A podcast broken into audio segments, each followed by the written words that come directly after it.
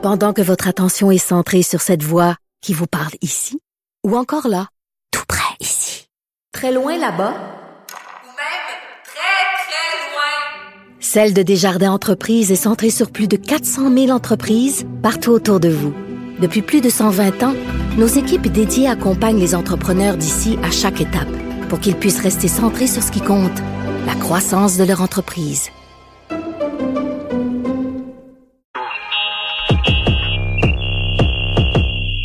Alexandre Morin-Villouellette.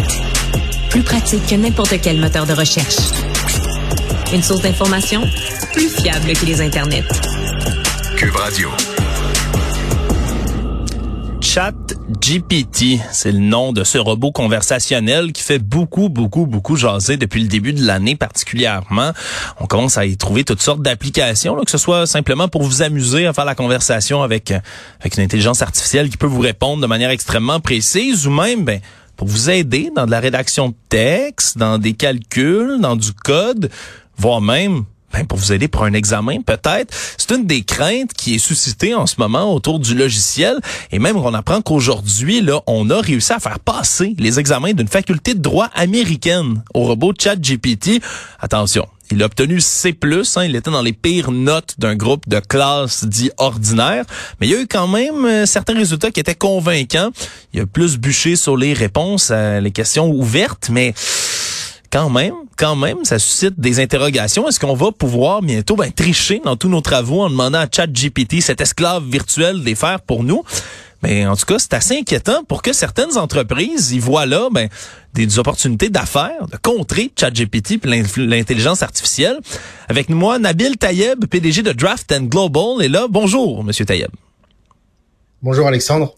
Vous, Donc, euh... votre startup, de ce que je comprends, vous lancez aujourd'hui un outil de détection d'intelligence artificielle pour justement tenter de contrer les dérives qui pourraient venir avec ChatGPT. Expliquez-nous un peu mieux votre outil. Ok, donc euh, nous, euh, Draft and Goal, on est une, on est une startup où euh, qui permet entre autres aux entreprises de faire de la génération de contenu à grande échelle euh, et euh, ceci en analysant les, leurs, leurs données spécifiques. Et euh, une des problématiques qu'on avait, c'est que nous, on demande quand même une intervention humaine. Et euh, dans ce processus-là, il fallait pouvoir vérifier que le texte ne soit pas détecté comme euh, comme de l'IA. Donc nous, on a fabriqué une, une fonctionnalité qui détecte, euh, qui lit un texte et puis qui est capable de savoir si c'est un humain qui l'a écrit ou si c'est une, une IA. Et, euh, et une fois que qu'est sorti ChatGPT, on a vu qu'il y avait un certain émoi autour de des, risques et entre autres dans l'enseignement.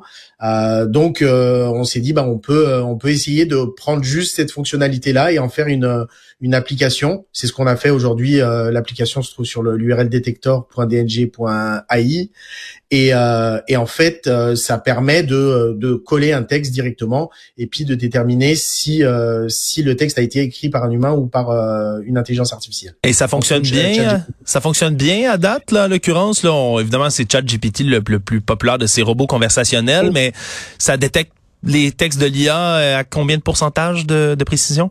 Alors, alors aujourd'hui, euh, nous ce qu'on a ce qu'on avait fait, c'était sur euh, le premier quand avant de le lancer, on a fait un test sur un sur une base de données assez limitée de 2000 textes, qui est très peu. Euh, il faut il faut euh, il faut le savoir.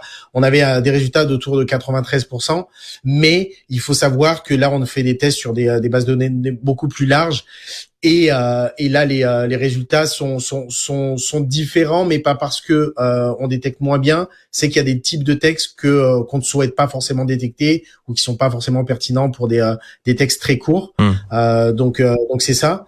Et mais effectivement, le, le but c'est de pouvoir aussi dans, dans notre approche où là on va être capable de d'avoir des niveaux de détection très élevés, c'est de spécialiser par exemple sur de la détection par exemple des examens de philo ou des ou des documents juridiques euh, spécifiques. Donc, comme ChatGPT évolue, le plus on lui nourrit le logiciel d'information, je comprends que votre logiciel de détection, là, on en est à ses premiers pas, mais vous allez constamment devoir, j'imagine, l'updater, le rendre plus performant pour être capable justement de continuer à évoluer, si on veut, au même rythme que ChatGPT ou d'autres logiciels comme ça vont évoluer. Est-ce que c'est comme ça que ça fonctionne? Oui, bah, de toute façon, c'est un peu tout le temps la, la, la même problématique de dans en, en, technologie. La technologie avance et puis les, les contre-technologies, on va dire, euh, euh évoluent euh, évoluent en même temps. Mais euh, mais effectivement, aujourd'hui, il y a quand même une base qui reste qui reste constante dans les dans les modèles de de, de, de langage tels ChatGPT, GPT-3 ou d'autres modèles de de langage. C'est que ça reste des modèles probabilistiques euh, c'est euh, la, façon dont l'AI écrit n'est pas euh, totalement aléatoire. Il y a des, il y a une genre de probabilité entre les les mots qui sont utilisés. Donc cette logique là, que ce soit sur un modèle avec beaucoup plus de paramètres ou moins de paramètres, existera toujours. Donc il y aura toujours une euh, une possibilité de, de détecter l'IA, mais nous ce qu'on essaye de faire, c'est pas seulement détecter euh, la partie probabilistique, c'est détecter d'autres signaux hmm. qui euh, qui permettent de, de vérifier si, si si le texte a été écrit par un humain ou par une IA. Hmm. C'est quoi ces autres signaux-là? Qu'est-ce qui qu'est-ce qui permet de mettre la puce à l'oreille là, si on est capable de simplifier ça? Qu'est-ce qui qu'est-ce qui avertit?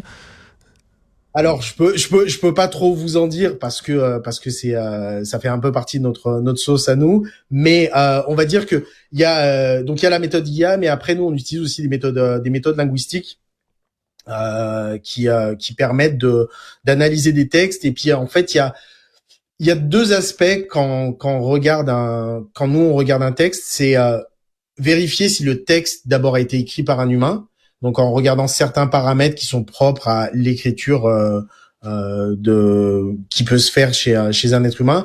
Et puis c'est de regarder aussi de l'autre côté si le texte a été écrit par une IA. Donc en fait, on va croiser euh, certaines données pour, pour pour vérifier parce que les les, les textes n'ont pas du tout les mêmes prix propriété quand ils sont écrits par une IA ou par un, par un humain. Alors là, je vous pose une colle dans ce cas-ci parce que mon esprit de, de un, peu taquin là, qui voudrait tricher, là, je me remettais en lisant tout ça aujourd'hui dans dans mes souliers d'étudiant. Je me dis, ouais, si j'avais un texte à écrire, ben, je pourrais demander à ChatGPT de m'écrire un texte, mais c'est très certain que je l'enverrai pas directement à mon professeur comme ça.